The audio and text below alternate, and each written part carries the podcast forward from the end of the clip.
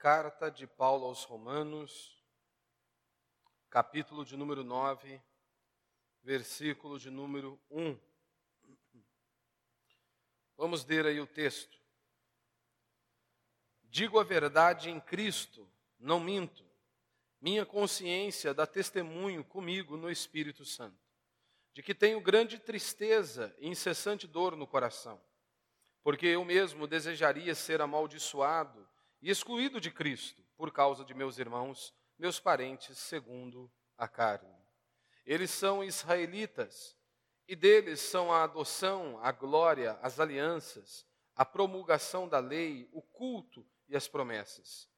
Deles são os patriarcas, e deles descende o Cristo, segundo a carne, o qual é sobre todas as coisas, Deus bendito eternamente.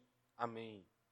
Aqui, como você se lembra, eu comecei a expor Romanos capítulo 9, e nós estamos então falando sobre predestinação, sobre eleição, sobre a escolha de Deus, sobre Deus separar o seu povo, a sua igreja, os seus servos. E aqui em Romanos capítulo 9, agora no verso 6 em diante, Paulo ele vai tratar da possível objeção que se levantaria no seio da igreja ao ouvir as palavras dele.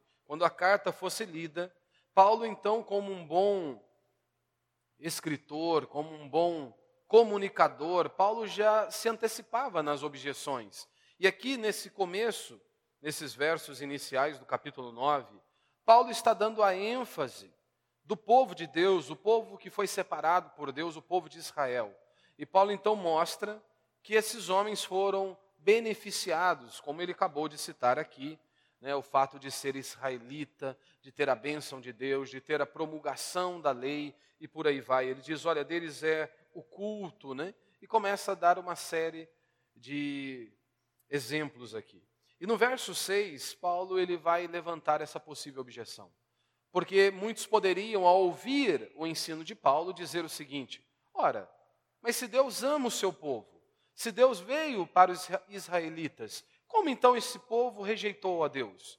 Porque todos nós nos lembramos que Cristo, é, grande parte daqueles que se levantaram, inclusive eram homens que se diziam defensores da fé, como os escribas e fariseus.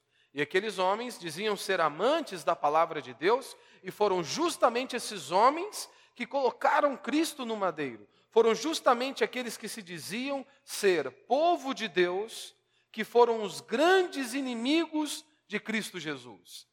E aí então nós temos este cenário: muitos israelitas rejeitaram a Cristo. E aí Paulo vai tratar essa objeção agora, aqui no verso 6, aonde ele diz: Não é o caso de a palavra de Deus ter falhado, porque nem todos os que são de Israel são israelitas, nem por serem descendência de Abraão são todos seus filhos, mas por meio de Isaque, a sua descendência será chamada.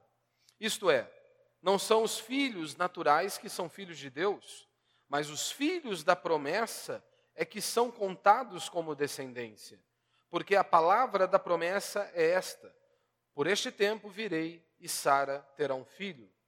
E não somente isso, mas também a Rebeca, que concebeu de Isaac, nosso pai.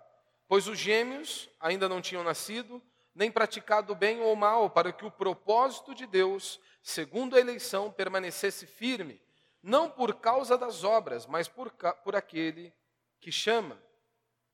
Então, esse texto aqui, esses versos aqui, principalmente, são versos que não dá para pessoas simplesmente negligenciar.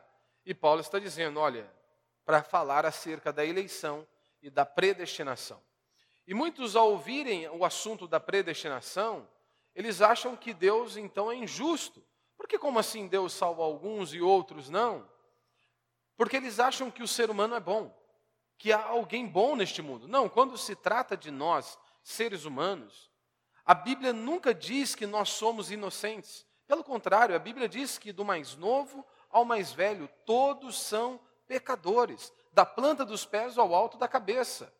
Um grande fato de que ninguém é santo no sentido de que não, nunca pecou, nós vemos muitas pessoas dizendo que criança não tem pecado.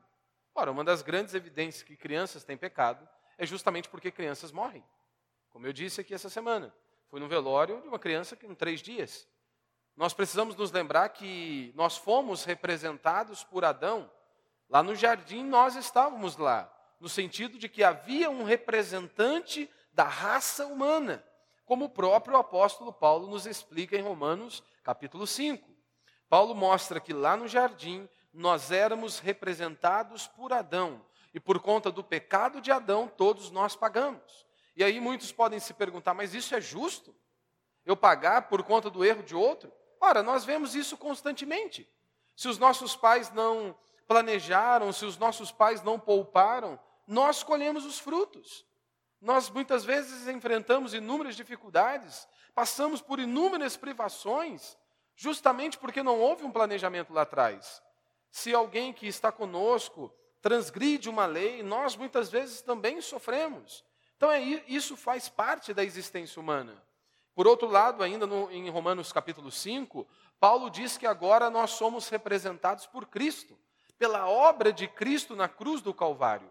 Ou seja, nós não estávamos na cruz, não fomos nós que fomos pendurados no madeiro, mas Cristo foi pendurado em nosso lugar, e a justiça de Cristo nos foi imputada. É o que diz o apóstolo Paulo, ou seja, porque Cristo foi justo, Cristo cumpriu a exigência de Deus Pai, e nós que cremos nele, a justiça também nos é imputada, ou seja, nós não viemos aqui adorar a Deus com base em nossos méritos, em nossos feitos. A vida cristã não é assim. Nós viemos por aquilo que Deus fez, por aquilo que Cristo fez na cruz do Calvário. E aí então Paulo continua, e aí quando se fala então de predestinação, as pessoas acham, não, isso é injustiça. Claro que não.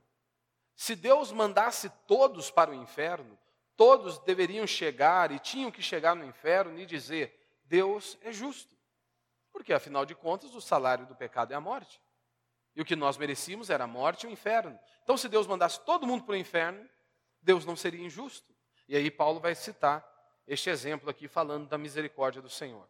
Verso 12: o mais velho servirá ao mais novo, como está escrito: Amei a Jacó, mas rejeitei a Esaú. O que diremos? Né? Aqui é outra possível objeção. A injustiça da parte de Deus? De modo nenhum. Porque ele diz a Moisés: Terei misericórdia de quem eu quiser ter misericórdia, e compaixão de quem eu quiser ter compaixão. Você se lembra desse episódio que o apóstolo Paulo está citando aqui? O povo de Israel já havia contemplado inúmeros sinais, inúmeros milagres, e de repente, aquele povo está vivendo uma perdição. Aquele povo está vivendo no maior pecado. E estão ali pecando de forma deliberada. E, inclusive, fizeram um bezerro de ouro para adorar aquele bezerro de ouro. Então Deus diz: Olha, eu terei misericórdia de quem eu quiser. Se eu quiser destruir todo esse povo, eu não devo nada a eles. Então, da mesma maneira que Deus não lhe deve nada, Deus não nos deve nada. Deus não está em débito com você. Deus não nos deve nada. É que nós, principalmente nós brasileiros, nós carregamos essa praga, que nós achamos que todo mundo nos deve alguma coisa. Nós achamos que os nossos pais nos devem algo, nós achamos que o Estado nos deve algo, nós achamos que a igreja nos deve algo, que todo mundo nos deve algo, menos nós. Nós não devemos nada para os outros, né? Sempre os outros que nos devem alguma coisa, inclusive Deus. Achamos que Deus está em débito conosco. Então esqueça disso. Deus não nos deve nada, o seu pai, ele não te deve nada. Ninguém te deve nada. E aí, isso quando você trabalha com essa perspectiva, você pode ter certeza que a sua existência muda. E aí Paulo continua no verso 16. Assim, isso não depende da vontade nem do esforço de alguém, mas de Deus mostrar misericórdia. Pois a Escritura diz ao Faraó: Para isto mesmo te levantei, para mostrar em ti o meu poder e para que o meu nome seja anunciado em toda a terra. Portanto, ele tem misericórdia de quem quer e endurece a quem quer. Então me dirás: por que ainda se queixa? Pois quem pode resistir à vontade? O que Paulo está dizendo aqui no verso 19, essas perguntas que ele está levantando aqui, não é de uma pessoa que tem dúvida. Será se Deus é soberano? Será se Deus está no controle de tudo? Não é isso. O que Paulo está refletindo aqui, mostrando com essas perguntas, é justamente de um coração, um coração duro, um coração arrogante, um coração que quer colocar Deus contra a parede. E aí pode surgir essa pergunta, ora, mas então Deus é injusto? Se Deus é soberano, por que então que eu sou responsável por alguma coisa, se tudo está no controle de Deus? Note que no verso 20, Paulo não fica dando explicação. A única coisa que Paulo diz é: Mas quem é tu para argumentares com Deus? Quem és tu, ó homem, para argumentares com Deus? Por acaso a coisa formada dirá ao que a formou: Por que me fizeste assim? O que Paulo está dizendo é: Quem é você? Quem somos nós? Quem é o ser humano para questionar Deus? Você se lembra de que quando Jó está passando por inúmeros sofrimentos, e que Jó de repente começa a ficar meio assim, começa a querer dar uma murmurada. O que, que qual foi a resposta de Deus a Jó? Jó, aonde você estava quando eu criei o universo? Ô Jó, aonde você estava quando eu fiz isso e aquilo? Essa foi a resposta de Deus para Jó. Deus não ficou dando justificativa para Jó.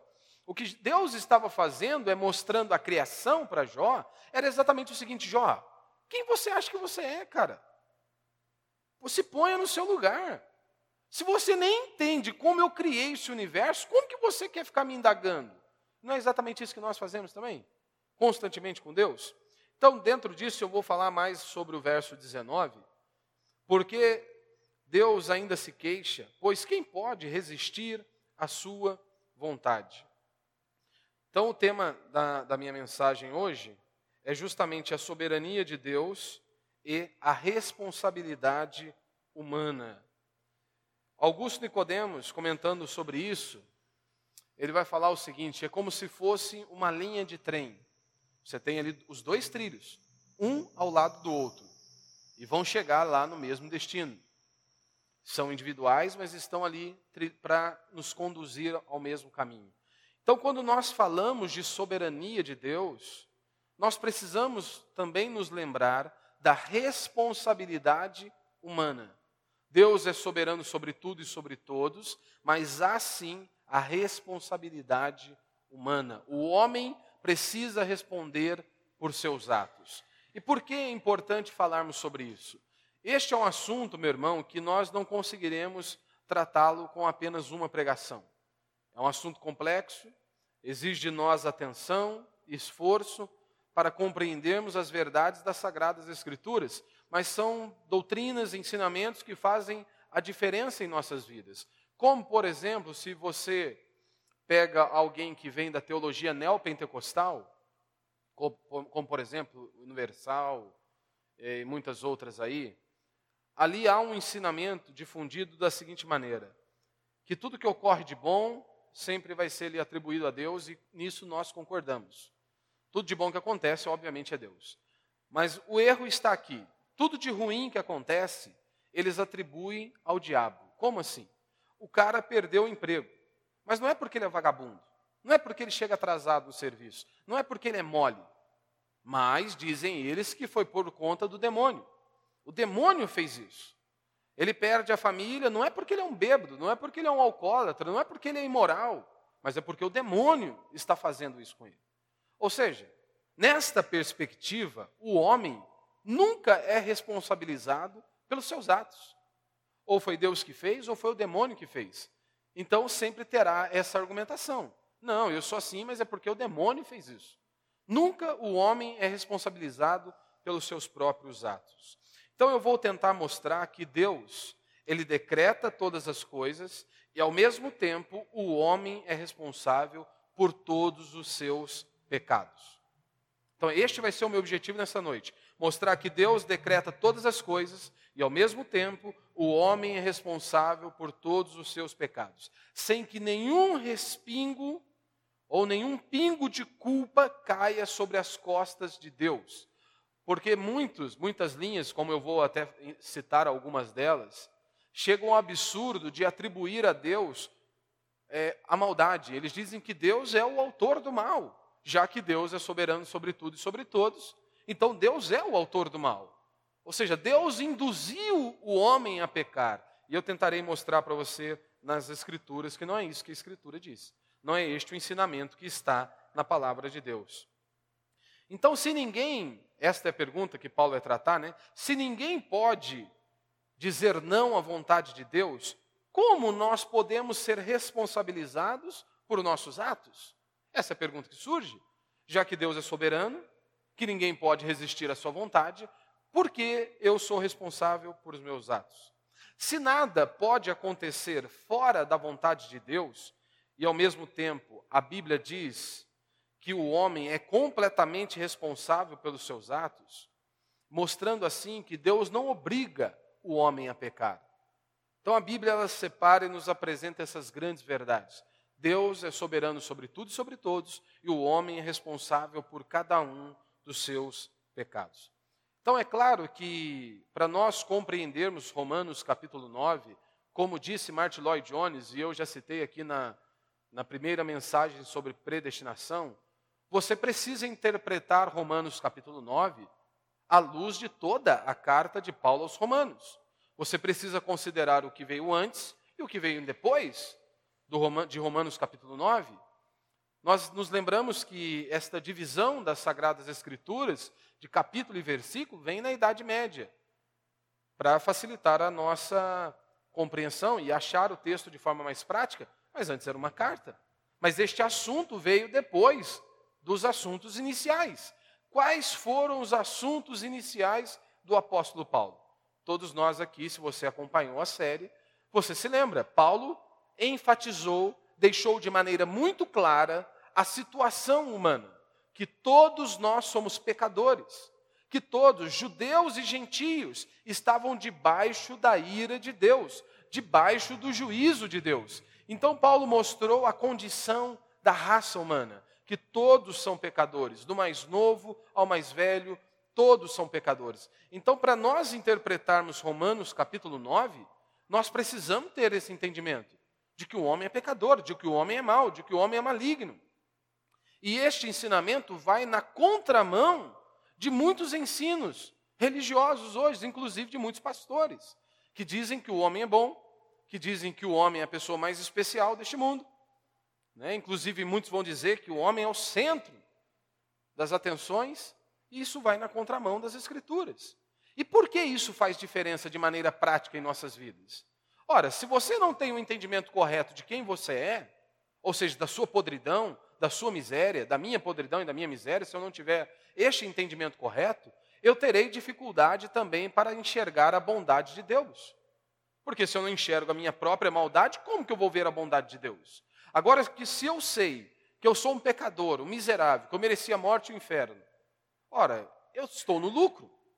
Não há espaço em meu coração para ficar bravo com Deus, irado com Deus, pois afinal de contas, olha, ele já me alcançou, a graça dele já me livrou, ele já me resgatou do império das trevas, então eu não tenho nada que eu possa chegar diante dele e reclamar. Eu tenho infinitamente mais do que eu mereço. E é quando se fala aqui, por exemplo, de eleição e de predestinação, você precisa ter esse entendimento que todos são pecadores. Deus usa de misericórdia com quem Ele quiser usar de misericórdia. E dentro deste assunto, soberania de Deus e responsabilidade humana, nós temos basicamente três posições. E eu irei explicar cada uma delas aqui. A primeira posição que nós temos é aquela posição determinista, que é defendida por alguns calvinistas. Nós não defendemos esta posição, mas alguns poucos calvinistas defendem esta posição. O documento histórico, como por exemplo da Confissão de Fé de Westminster, também não defende esta posição determinista. Qual que é esta posição? O que ela defende? A posição determinista defendida por poucos calvinistas é o seguinte: Deus faz tudo sozinho. E alguns calvinistas a adotam. Porém, essa não é a posição da confissão de fé e nem de muitos calvinistas, como Martin Lloyd Jones e grandes outros servos de Deus. Nesta posição, só existe um agente no mundo: Deus. E só ele faz tudo sozinho. Nesta posição, o mundo não seria real. Nada seria real. É como se este mundo fosse uma grande matrix. E qual que é o problema deste ensinamento?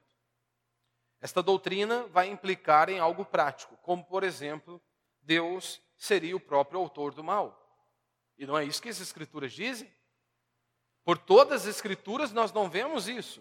Que Deus é o autor do mal, que Deus conduziu o homem a pecar, nós não vemos isso na palavra de Deus. Tiago vai dizer que Deus nem tenta o homem, quando irá obrigar o homem a fazer o mal. Mas a implicação prática dessa doutrina, defendida por alguns calvinistas, é isso. Se Deus faz tudo sozinho, então no final das contas, Deus seria o próprio autor do mal. Malaquias diz que Deus ele é tão puro de olhos que nem mesmo pode ver o mal. Então, no determinismo, Deus é como se ele obrigasse o homem a pecar. Por mais que eles tentem desviar a atenção, a implicação prática dessa doutrina é exatamente isso. Deus obrigou o homem a pecar.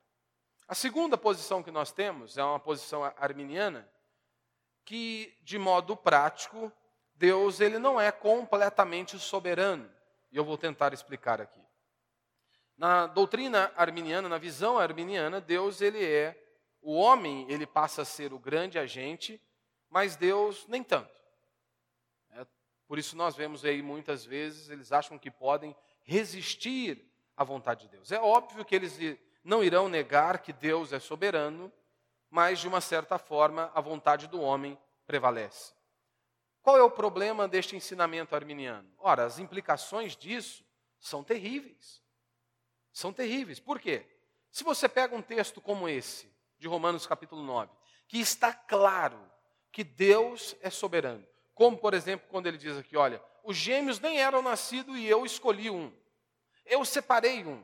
E aí então, se você defende essa doutrina, você vai ter um problema para interpretar Romanos capítulo 9. Que de uma certa forma você precisará negar que Deus é soberano sobre tudo e sobre todos, inclusive em relação até às atitudes dos homens. Então nós acreditamos que essa posição seja incoerente e errada.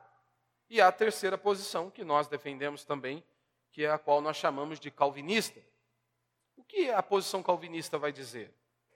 É o que está nas Escrituras, que Deus decretou tudo, mas o homem é responsável por seus atos. Como assim?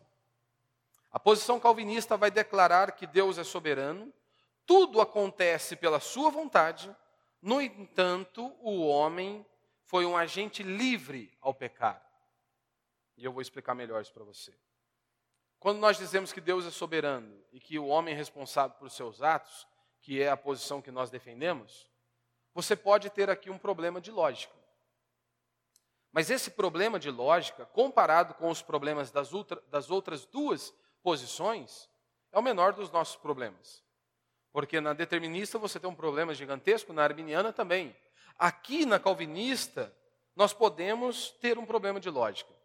Nós precisamos nos lembrar que nós somos seres humanos, que a nossa mente é limitada. Então nós precisamos trazer esta verdade à tona. Porque como que Deus ele pode ser soberano e o homem ser responsável por seus atos? Essa é a pergunta que fica. Como isso é possível? Deus ser soberano sobre tudo e sobre todos e ainda assim o homem ser responsabilizado por seus atos. Se você notou aqui, se você conhece um pouquinho Romanos capítulo 9, você percebeu que o apóstolo Paulo não ficou dando justificativa. O apóstolo Paulo não ficou ali tentando argumentar muita coisa. A única coisa que Paulo diz é: Deus fez assim, ponto final. Deus decretou assim. E é assim que funcionam as coisas. É assim que Paulo tratou.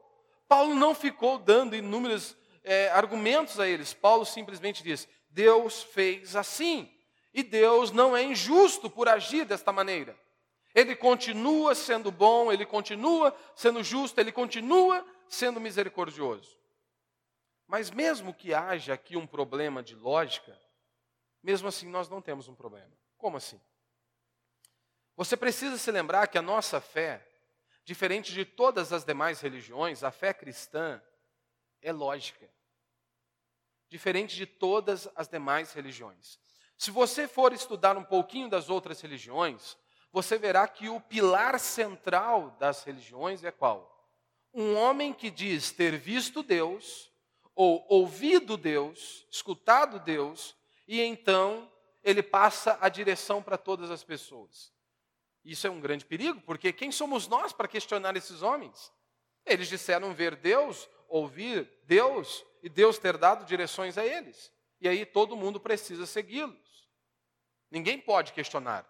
A fé cristã não é assim. A fé cristã genuína não é assim. Não é um salto no escuro. Como nós lemos lá em Lucas esses dias, capítulo 1, Lucas está dizendo: olha, ele escreve para Teófilo e diz: Ó oh, excelentíssimo Teófilo, eu estou apresentando para você uma averiguada é, investigação, ou seja, eu fui buscar todas as informações para trazer algo sólido. E Lucas vai explicar o porquê disso. Para que você tenha plena certeza das verdades a qual você foi instruído. Então a fé cristã, neste quesito, ela é diferente de qualquer outra religião. Muitas pessoas, vai, Paulo vai dizer em Coríntios, que muitos viram Cristo morto no domingo e ressurreto no, na, morto na sexta e ressurreto no domingo. Não foram um e nem dois, foram várias pessoas. Várias pessoas. Ah, pastor, mas vai que eles mentiram. Porque o homem é assim, o homem pode mentir. Meu irmão, convenhamos. Por que, que alguém mente? Para ser morto? Não, alguém mente para ter algum benefício próprio, para se beneficiar de uma, uma maneira ou de outra. Os discípulos, os seguidores de Cristo, por reafirmarem esta verdade, eu vi ele morto na sexta e ressurreto no domingo, eles foram mortos. Perderam a própria família, perderam bens e, por fim, perderam a própria vida. E você vai, por exemplo, para escritores ímpios, pagãos, que testemunhavam acerca da pessoa de Cristo. Mas eles testemunhavam não porque eles acreditavam em Cristo, mas porque eles ficavam indignados com a, com a posição que os cristãos tinham. Esses homens, porque houve um homem chamado Jesus Cristo, tem tudo datado ali, com data, de forma específica. E eles pegavam isso para zombar dos cristãos, para tirar sarro dos cristãos, que eles olhavam para um homem chamado Cristo e diziam ser ele Deus, que foi pendurado no madeiro porque ele dizia ser Deus. Então a nossa fé, ela está baseada num fato histórico, ela não está baseada em mim ou em qualquer outro líder religioso. religioso. Isso aí está aí, você pode pesquisar. Jesus, o nascimento do Messias, a sua morte e a sua ressurreição foi uma divisão na história humana.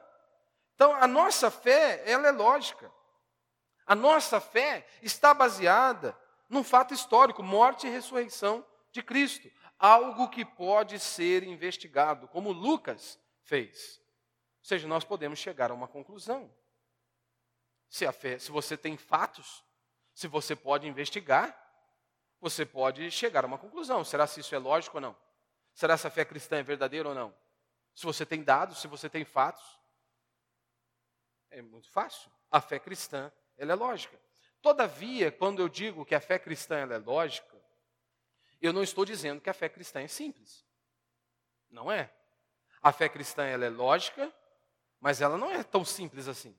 A fé cristã tem assuntos de difícil compreensão, tem assuntos difíceis de se falar, assuntos difíceis para nós compreendermos. Como, por exemplo, a Trindade, a doutrina da Trindade. Deus é três, mas é um. Você sabe, nós não temos a palavra Trindade nas Escrituras, mas nós temos ali o princípio de que Deus é três, mas Deus é um. Entendemos isso? Não, apenas cremos, porque está nas Escrituras. Nós cremos porque a Bíblia nos dá motivos lógicos para crer e evidências de que ela é a verdade, de que ela é o livro de Deus. Como eu citei aqui recentemente, o filósofo ateu Pondé, né, ele ensinando seus alunos o que ele vai dizer acerca da Bíblia. Ele não crê em Deus. Ele não crê em Deus, ele não crê em Cristo. Mas ele falando da Bíblia para os seus alunos como um livro histórico. Ele dizia aos seus alunos: aquele que despreza a Bíblia como um livro histórico, ou seja, como se não fosse algo é, confiável, esse é um tolo. Esse é um tolo. Porque a Bíblia, como um livro histórico, ela é extremamente confiável. Isso é um ateu falando. A Bíblia, como um livro histórico, esquece de Deus. Ou seja, as informações que estão aqui são precisas. E ele defendendo esta verdade. Portanto, será se seria ilógico nós reafirmarmos algo do tipo, por exemplo, algumas coisas que nós não sabemos direito? Será se nós não sabemos justamente por sermos limitados? É ilógico dizer isso? Ora, há muitas coisas que eu não compreendo. A minha mente é extremamente limitada. Como Paulo vai dizer, em parte o conhecemos. Hoje, em parte o conhecemos, mas chegará um dia que nós o conheceremos por completo. Há muitas coisas que não serão reveladas a nós hoje. Nós simplesmente ficamos com as escrituras. Como disse Augusto Nicodemos, você não foi chamado para compreender tudo, você foi chamado para confiar em Deus em todo momento. Portanto, a posição calvinista, ela declara o que está na Bíblia: a soberania de Deus e a responsabilidade humana. E eu tentarei mostrar para você, com as próprias escrituras, esses dois fatos acontecendo de forma paralela. Aonde nós temos uma situação aonde Deus decretou algo e você vê ali a atuação do homem e o homem sendo responsável por seus atos. Então, o primeiro ponto meu e o um, único princípio, depois eu darei apenas exemplos, a soberania de Deus e a responsabilidade humana.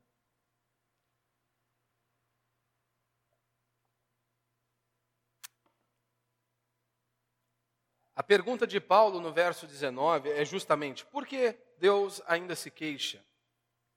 Se ninguém pode resistir à sua vontade. Ou seja, se Deus é soberano e tudo acontece de acordo com a sua vontade, como ele pode me culpar? Paulo não responde essa objeção. Ele apenas diz: é assim que Deus fez e ponto final. E quando o homem questiona, ele está sendo rebelde. Quando o homem questiona a bondade de Deus, a misericórdia de Deus, ele está sendo rebelde. A confissão de fé de Westminster vai dizer o seguinte, para tentar trazer luz a este ensino.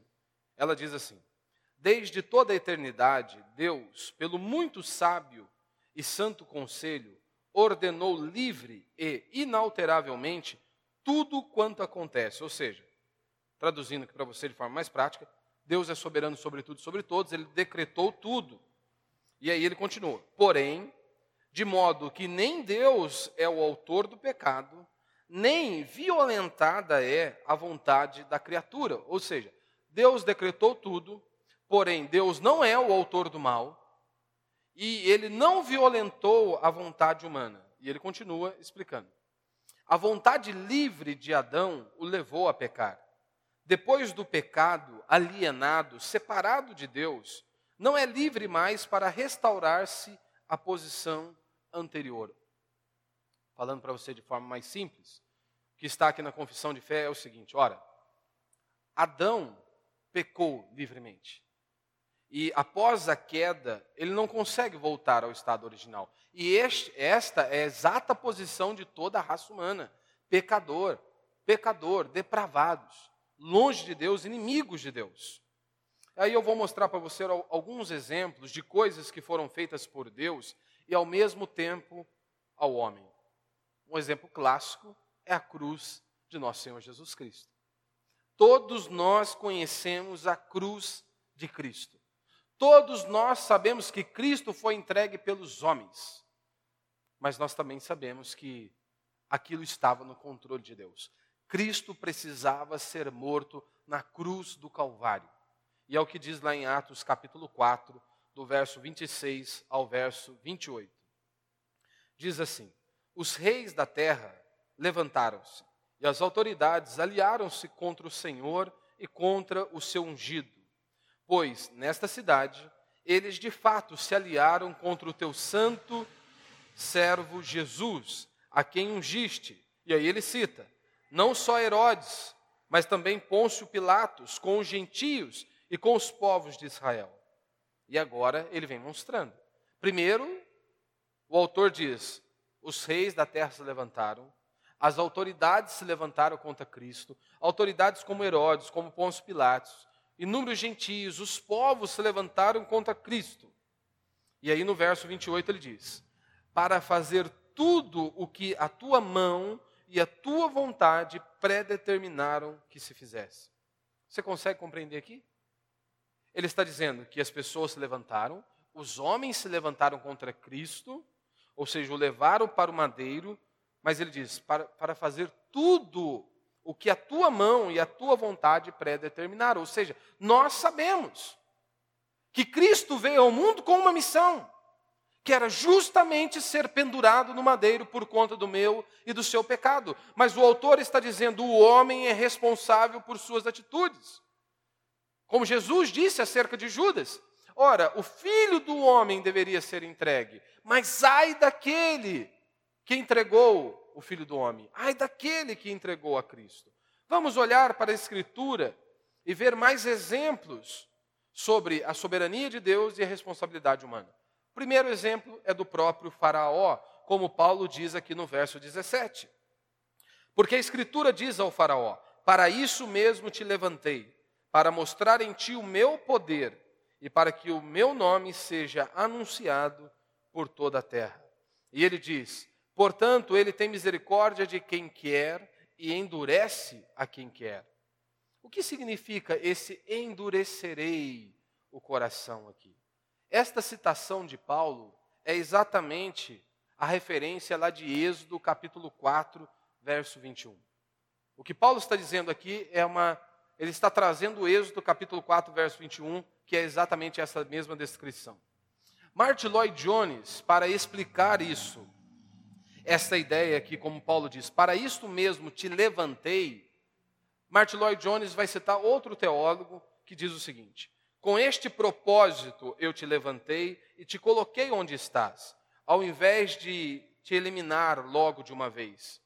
Ou seja, Deus o levantou e o colocou onde ele está. Martin Lloyd Jones continua a explicação. Há, o perigo de supor que a expressão te levantei, há um perigo de nós usarmos e não termos o entendimento correto desta expressão, porque nós podemos ter um entendimento errado. Qual é o entendimento errado? É o que Martin Lloyd, Martin Lloyd Jones vai dizer. Como se Deus houvesse criado o Faraó para aquele propósito. Ele diz: Com este propósito eu te criei você pode trazer essa interpretação errada. Portanto, devemos descartar qualquer noção de que Faraó foi criado para essa finalidade. Você vai entender melhor o que eu quero dizer. Não significa que Deus tinha criado Faraó para que ele fizesse aquela maldade, mas que Deus, tomando Faraó como ele era, como que Faraó era? Pecador, incrédulo, endureceu o coração dele com vistas ao seu propósito. Deus não colocou a maldade dentro do coração de Faraó. A maldade já estava lá. Deus apenas conduziu. A maldade estava ali. O homem é podre, o homem é inimigo de Deus, o homem é completamente maligno e depravado.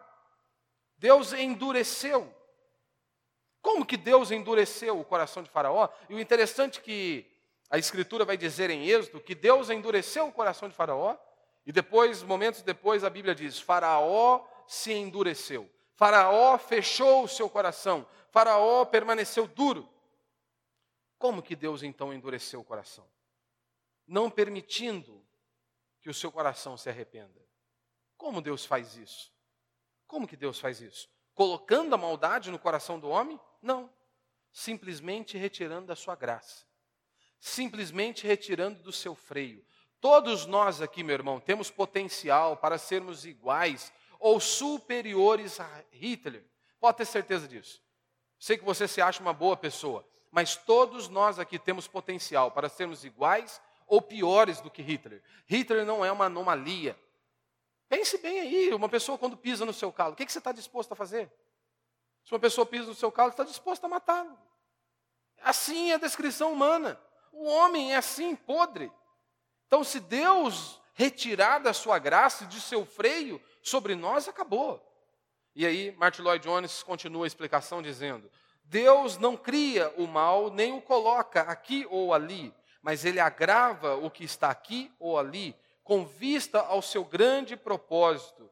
Ou seja, Deus nunca fez de Faraó um incrédulo, mas porque ele era um incrédulo, Deus agravou ou endureceu a sua incredulidade, a fim de levar ao efeito o seu grande propósito, que é o que Paulo está dizendo aqui, de mostrar o seu poder e a sua glória. Não é isso que ele diz no verso 17? Para isto mesmo te levantei, para mostrar em ti o meu poder e para que o meu nome seja anunciado por toda a terra. Meu irmão, a cruz de Cristo, nós vemos ali a maldade humana, nós vemos o quanto que o homem é podre, e nós vemos que Deus utilizou-se daquilo para a sua própria glória. Você vê o homem expressando todo o seu ódio para Deus, para com Deus, pendura Cristo na cruz do Calvário, você vê ali nitidamente a maldade humana. E Deus pega aquilo e reverte para a sua própria glória. Hoje nós olhamos para a cruz de Cristo e nos alegramos. Nós vemos que por meio da obra de Cristo Jesus, ele nos reconciliou com o Pai. Seja, foi um feito gigantesco. Mas a pergunta que pode surgir é: como que Deus pode endurecer o coração de alguém? Sabe como que Deus pode endurecer o coração de alguém? Privando de conhecimento, assim como ele fez com os fariseus e com os escribas. Todos nós nos lembramos, Jesus ele fala por parábolas e ele explica o porquê de falar por parábolas, como está bem narrado por Marcos, capítulo 4, verso 10 ao verso 12. O texto diz o seguinte: Quando ficou só, os que estavam ao seu redor e os doze perguntaram-lhe acerca das parábolas. Ele lhes disse: A vós, ou seja, os meus discípulos, os meus seguidores, a vós é confiado o mistério do reino de Deus. Mas tudo se diz por meio de parábolas aos de fora, para que, vendo, vejam e não percebam, e ouvindo, ouçam e não entendam, para que não se convertam e não sejam perdoados. Por isso que muitas vezes você pega um cara que é extremamente intelectual, que tem muito conhecimento, e ele não consegue ver uma verdade que você enxerga. Está privado de conhecimento. A maldade está ali. Deus não colocou nenhuma maldade no coração dele. A segunda maneira de Deus endurecer o coração de alguém é entregando aos seus próprios desejos.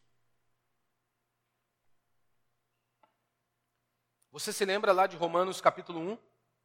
Do verso 18 ao verso 32, Paulo mostra isso. Paulo diz o seguinte: que o homem furou os seus próprios olhos. Paulo diz: tendo conhecimento de Deus, não o quiseram. Tendo conhecimento de Deus, o ignoraram, o abandonaram. E aí então vem uma consequência do pecado daqueles homens, porque tendo conhecimento de Deus, eles amaram a mentira eles não quiseram a verdade, sufocaram a verdade por amor à mentira. E Paulo diz o seguinte: por desprezarem o conhecimento de Deus, Deus os entregou a paixões infames. Ou seja, Deus apenas entregou a humanidade após o seu próprio pecado. De ter o conhecimento de Deus e não querer o adorar como Deus, de não querer o servir como Deus. E por que o homem não quer isso? Ora, porque nós queremos ser Deus. Nós não aceitamos que outro dite a regra sobre nós como Deus é. Como Ele é poderoso sobre tudo e sobre todos. Este é o grande problema do homem. Ele quer se centrar, sentar no lugar de Deus. Nós queremos dar ordem a Deus. Esta é a exata expressão do ser humano. Então, ao ser rejeitar o conhecimento de Deus, Deus os entregou. Esta foi a consequência prática do pecado deles. Então a Bíblia nunca trata o homem como um ser inocente. A Bíblia trata o homem como de fato ele é, pecador. A maldade já está dentro dele. O homem é como se fosse um cavalo selvagem, sem freio, sem doma, sem disciplina alguma. Se não for Deus, com Sua graça e com a Sua misericórdia, nos freando, meu irmão, eu e você éramos capazes de fazer absurdos. Esta é a exata expressão do homem. A bondade de Deus freia a maldade humana. A maldade humana ela só não é pior porque Deus está ajudando o homem a não ser tão mal como ele é. Deus está freando. Ou seja, mas a qualquer momento ele pode deixar de ser misericordioso, retirar desta bondade, ou seja, soltar o freio, como ele fez com aqueles homens, por negligenciarem a Deus, por ter ignorado o conhecimento de Deus, Deus os entregou. E isso nós vemos de forma muito clara, não é? Como, por exemplo, o camarada diz: Olha o absurdo que nós chegamos. O cara diz: Ninguém nasce homem, ninguém nasce mulher. Mas ele diz: Eu nasci homossexual. Olha o absurdo que nós chegamos. Essas são as cegueiras. Uma das, né? Ele diz: olha, não, ninguém nasce homem, mas ninguém nasce mulher. Aí você pergunta, mas você nasceu assim? Não, eu nasci assim, homossexual. Esse é o absurdo que nós chegamos. Tamanha cegueira que nós vemos em nossos dias. Deus retira a sua graça. Deus retira a sua bondade. Deus retira o seu freio. Deus entregou os homens às suas paixões pecaminosas, diz Paulo em Romanos. Deus não colocou as paixões pecaminosas no coração do homem. Já estavam lá. Deus simplesmente retira a sua mão. Vai lá. Deixa manifestar o que está aí dentro de você. E é só podridão e miséria. Porque pense comigo, se Faraó, de bate-pronto, liberasse o povo, nós não veríamos o agir de Deus, nós não veríamos a mão forte de Deus, nós não veríamos as pragas, nós não veríamos o mar vermelho se abrindo. Ou seja, por meio da maldade de Faraó, aquela maldade que estava no coração de Faraó, nós conhecemos o poder de Deus. Nós conhecemos a bondade de Deus. Como Paulo diz, ora, para mostrar em ti o meu poder. Ou seja, ao olharmos para Faraó, nós vemos toda aquela maldade, e nós vemos o agir de Deus ali, a bondade de Deus, a misericórdia de Deus. Ou seja, Deus endureceu o coração de Faraó, mas a Bíblia diz que Faraó se endureceu, porque a maldade estava ali. E isso você pode ver lá em Êxodo capítulo 8, verso 15 e verso 32. Deus endureceu, mas Faraó se endureceu primeiro. Segundo exemplo que eu quero te citar é de José e eu creio que este todo, todos nós conhecemos. Todos nós nos lembramos da história de José. José teve um sonho, José revela o seu sonho aos seus irmãos e eles simplesmente ficaram indignados com o sonho de José. Se você se lembra, José tinha irmãos e José diz: Olha, eu vejo que vocês vão se dobrar diante de mim. E eles ficaram furiosos. Quem é você para que nós venhamos nos dobrar diante de ti? O irmão mais gente boa de José, sabe o que ele falou? Gente, vamos vender José como escravo. Esse homem está ficando louco. O mais gente boa da turma falou isso. O resto queria matar José. Eles queriam matar José. E aí, se você se lembra, José foi vendido como escravo. José passou por inúmeros sofrimentos. E a Bíblia nos dá ênfase, ênfase na soberania de Deus, no poder de Deus, quando é narrada a história de José, por exemplo. A Bíblia diz que José estava na cadeia, e a Bíblia diz, mas Deus era com José. Ou seja, na cadeia, ele diz, mas Deus era com ele. Deus estava cuidando dele, Deus estava suprindo José, mesmo na cadeia. Ou seja, em situações difíceis.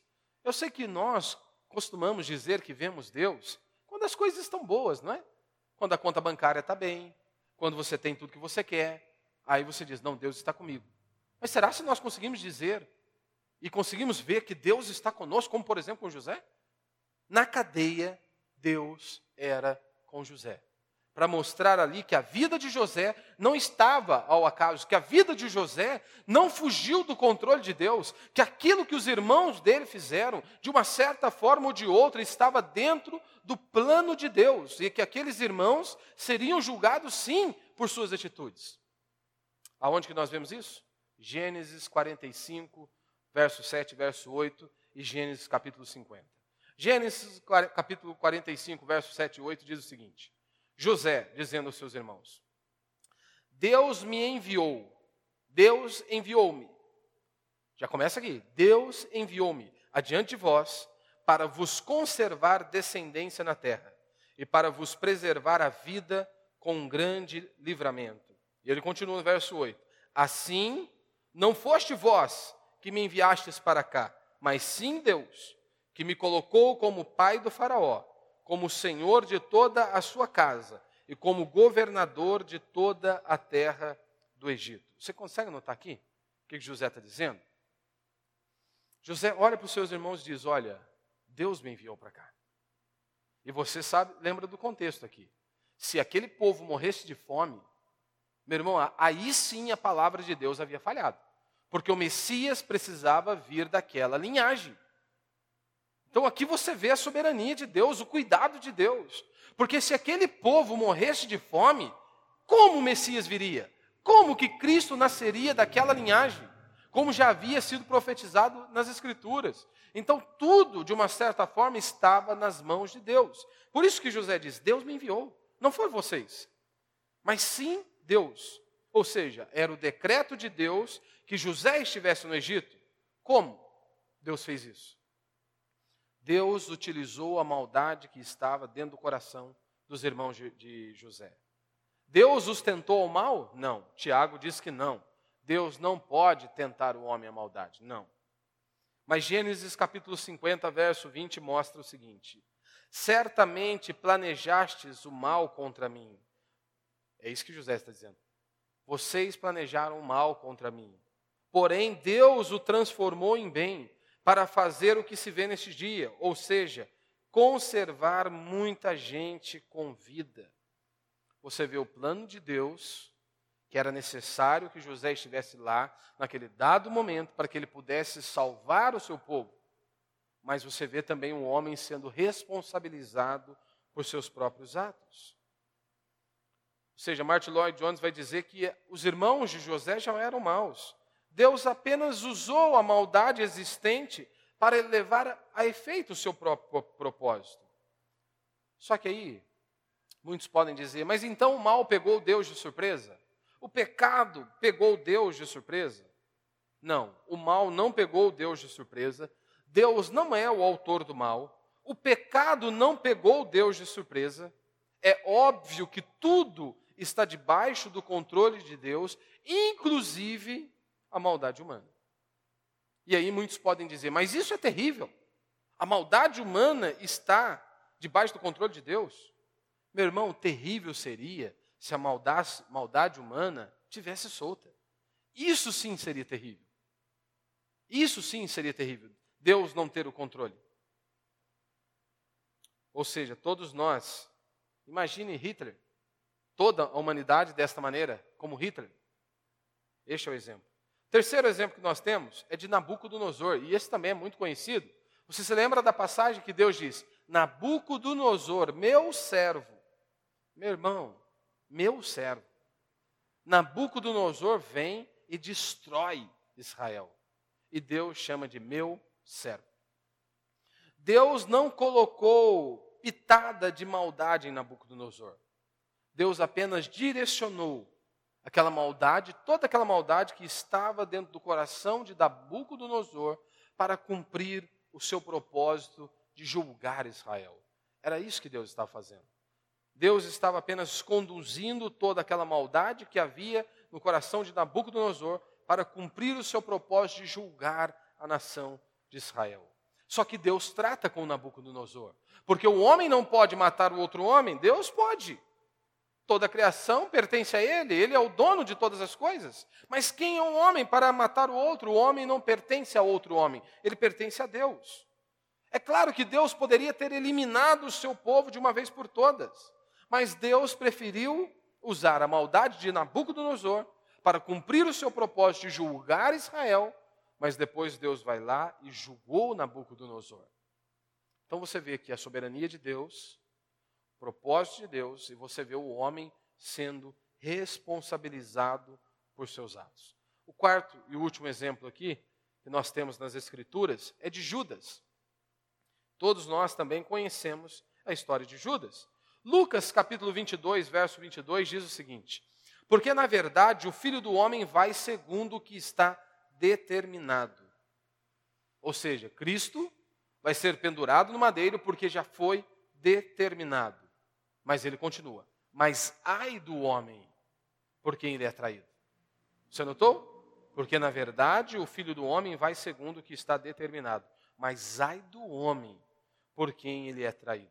Deus determinou, mas o homem é responsável por seus atos. Então, meu irmão, mesmo que nós não é, compreendamos tudo, eu creio, eu fico com as Escrituras, porque eu tenho motivo sólido para crer que ela é a palavra de Deus, que ela é sólida que ela é confiável, assim como a doutrina da Trindade, que eu não conheço, posso não compreender de forma completa, eu continuo crendo. Então, na prática, todos são calvinistas. Essa é a grande realidade. Como diz Augusto Nicodemos, todo mundo de joelho é calvinista.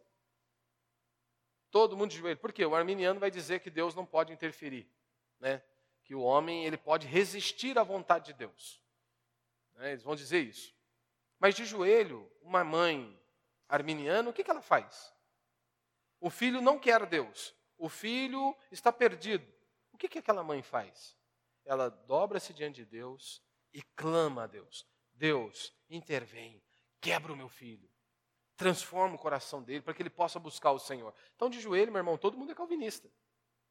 Ela pode dizer, não, eu creio no livre-arbítrio, mas tá, por que está orando então para Deus intervir, trabalhar na vida do filho dela? Então, de joelho, todo mundo é calvinista. Então, se eu não desse nome aos bois aqui, se assim posso dizer, se eu viesse e uma, com uma forma diferente, nós não teríamos nenhum problema. Porque todos os cristãos, eles creem que o homem é responsável, alguns, com poucas exceções, vão dizer que não, mas a grande maioria crê que o homem é responsável pelos seus atos. Mas também, grande maioria, vai, acreditar, vai dizer que Deus é soberano sobre tudo e sobre todos. Agora, se eu não sistematizasse tudo o ensino aqui, se eu não desse nome às possíveis interpretações, se eu apenas fizesse uma pregação sobre soberania de Deus e responsabilidade humana, qualquer crente concordaria comigo. Como assim, pastor? Se eu viesse aqui e falasse sobre soberania de Deus e responsabilidade humana, citando palavras de Jesus Cristo, como por exemplo, ele diz: Olha, nem um fio de cabelo sequer cai da sua cabeça sem a permissão de Deus. Todos diriam amém. Porque o que Jesus estava dizendo é: Eu cuido de cada detalhe da sua vida. Ou seja, eu sou soberano, eu estou cuidando de vocês. Todos os cristãos diriam amém. Se eu viesse aqui e citasse o Salmo 139, aonde diz que todos os nossos dias estão escritos e determinados, todos os cristãos diriam amém. Se eu viesse e citasse as Escrituras, aonde diz que o homem faz planos, mas é Deus quem dirige os seus passos, todos diriam amém. Se eu citasse Provérbios, citasse as Escrituras, aonde vai dizer: olha, o coração do rei está nas mãos de Deus, ele o conduz para onde ele quer, todos diriam amém. Todos diriam amém. Mas quando você sistematiza algo, quando você dá nome aos bois ali, você pode surgir, trazer ali muitas dificuldades. Como, por exemplo, quando morre alguém, o que, que nós dizemos? Pode ser calvinista ou arminiano. O que, que vai dizer para a mãe? O arminiano, o que, que vai dizer para a mãe lá na hora da dor? Olha, Deus está no controle de tudo. Mesmo que nós não compreendamos, mesmo que nós não entendamos o porquê ele nos deixou, porque ele nos partiu, mas Deus é soberano. Este é o consolo que nós levamos. Calvinista ou arminiano vão alegar: Deus é soberano. Alguns podem dizer a maldade de Hitler foi controlada por Deus. Isso é assustador.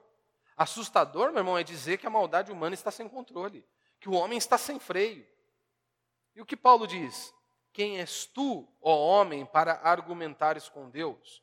Aqui, o que Paulo está tratando não é a crítica. Paulo não está criticando alguém que realmente esteja com dúvida, como pode ser o seu caso nessa noite. Mas será mesmo se Deus é soberano sobre tudo e sobre todos, e eu sou responsável pelos meus pecados? Eu sou responsável pelos meus atos? Paulo não estava tratando com uma dúvida sincera. O que Paulo estava mostrando aqui era uma rebeldia declarada de alguém que não aceita que Deus determine todas as coisas. É isso que Paulo está dizendo. É isso que ele está trazendo à tona. O homem rebelde. Como, por exemplo, você tem aqui o caso do homossexual. Não nasce homem, não nasce mulher, mas ele nasce homossexual. Simplesmente ele está dizendo: Eu não aceito quem eu sou. Não, não importa se Deus me fez assim. Eu sei o que eu faço da minha própria vida. Quem é Deus para falar? Quem é o meu pai para falar? Quem é a minha mãe para falar? Eu dito as regras da minha própria existência. É isso que ele está fazendo. Um absurdo.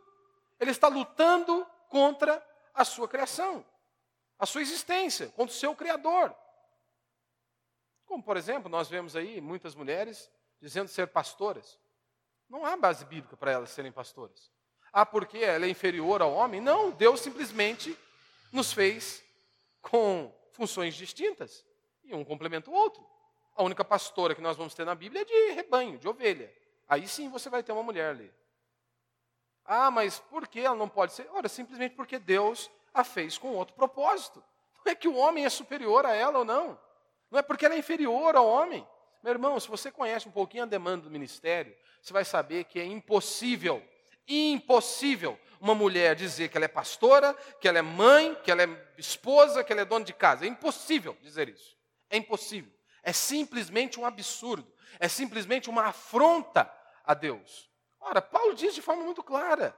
E é claro que a mulher, meu irmão, Paulo, Paulo vai dizer: olha, Deus deu uma missão a ela.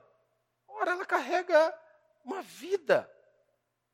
Ora, Cristo morreu pela igreja, pelo ser humano. E Deus comissionou, Deus colocou isso nas mãos dela. Então você acha que é pouco o papel de uma mulher? Claro que não. Agora é um absurdo você tirar o foco do que realmente importa. Mas sabe por que isso? Lutero vai dizer: o ser humano é, por natureza, incapaz de querer que Deus seja Deus. De fato, ele próprio quer ser Deus. De fato, o homem quer ser Deus. Por isso, ele fica irado, indignado de se submeter a Deus Todo-Poderoso. Sim, meu irmão, Deus decreta o nosso destino. Ou, pare para pensar, você escolheu nascer aqui no Brasil? É que comparado com muitos lugares hoje, nós estamos no céu ainda, filho. Mesmo com tantas dificuldades, nós ainda estamos no lucro ainda. Mas quem escolheu nascer aqui no Brasil? Tudo chega por último aqui nesse lugar. Quem escolheu? Você escolheu nascer pobre? Eu não escolhi nascer pobre. Só fui notificado. Só fui notificado. As limitações da vida. É assim. Ninguém escolheu nascer pobre. Você escolheu nascer do jeitinho que você é hoje? Claro que não. Você não escolheu nem sequer nascer na sua própria família. Não é? Às vezes você fala assim, ah, eu não queria nascer nessa família, tem ovelha negra, tem muita ovelha negra na família. Às vezes você é a ovelha negra da família, né? Você não tem uma ovelha negra, tem umas 20 ovelhas negras na família. Você não escolheu. É simplesmente assim. Só que isso, isso é uma benção. Se eu creio na soberania de Deus, isso para mim traz paz ao meu coração. Eu nasci no Brasil, eu estou aqui, nasci nessa cidade, Deus me colocou aqui, amém. Ou seja, Deus tem um propósito que eu possa não compreender agora, mas eu descanso nele, eu confio nele, porque eu sei que a vontade de Deus ela é boa, perfeita e agradável. Então Deus tem um plano. Acabou, eu confio nele. Olhe para os profetas das Escrituras. Deus chegava até eles e perguntava: Vocês querem ser meus profetas? Não, Deus simplesmente comunicava: Vocês vão ser meu porta-voz. Ponto final. É o que Deus diz para Jeremias: Eu te separei antes que você se formasse. Acabou. Você vai levar a minha palavra. Era isso. Eles simplesmente eram comunicados. E nós vemos aqui que o homem, ele é responsável. Deus não estimula o pecado e a preguiça. Como nós vemos lá em Êxodo, Ezequiel, melhor dizendo, capítulo 22, diz o seguinte: olha, no verso 30 e 31. Procurei um homem para interceder, não achei e destruí a terra. Ou seja, Deus estava dizendo ali: olha, esperava um para se colocar na brecha, um que estivesse ali disponível para buscar, para clamar. Ou seja, a soberania de Deus não nos livra, não nos isenta de pregar o Evangelho, de levar a mensagem, de anunciar o reino de Deus.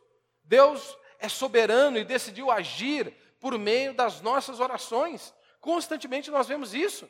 Deus, em Sua soberania, decidiu agir por meio das nossas orações, por meio de pessoas falhas como eu e como você, meu irmão, para que realmente nós possamos olhar para nós e não tenhamos nada para nos vangloriar. Porque se você olha para você, enxerga a sua podridão e a sua falha, o que, você vai dizer?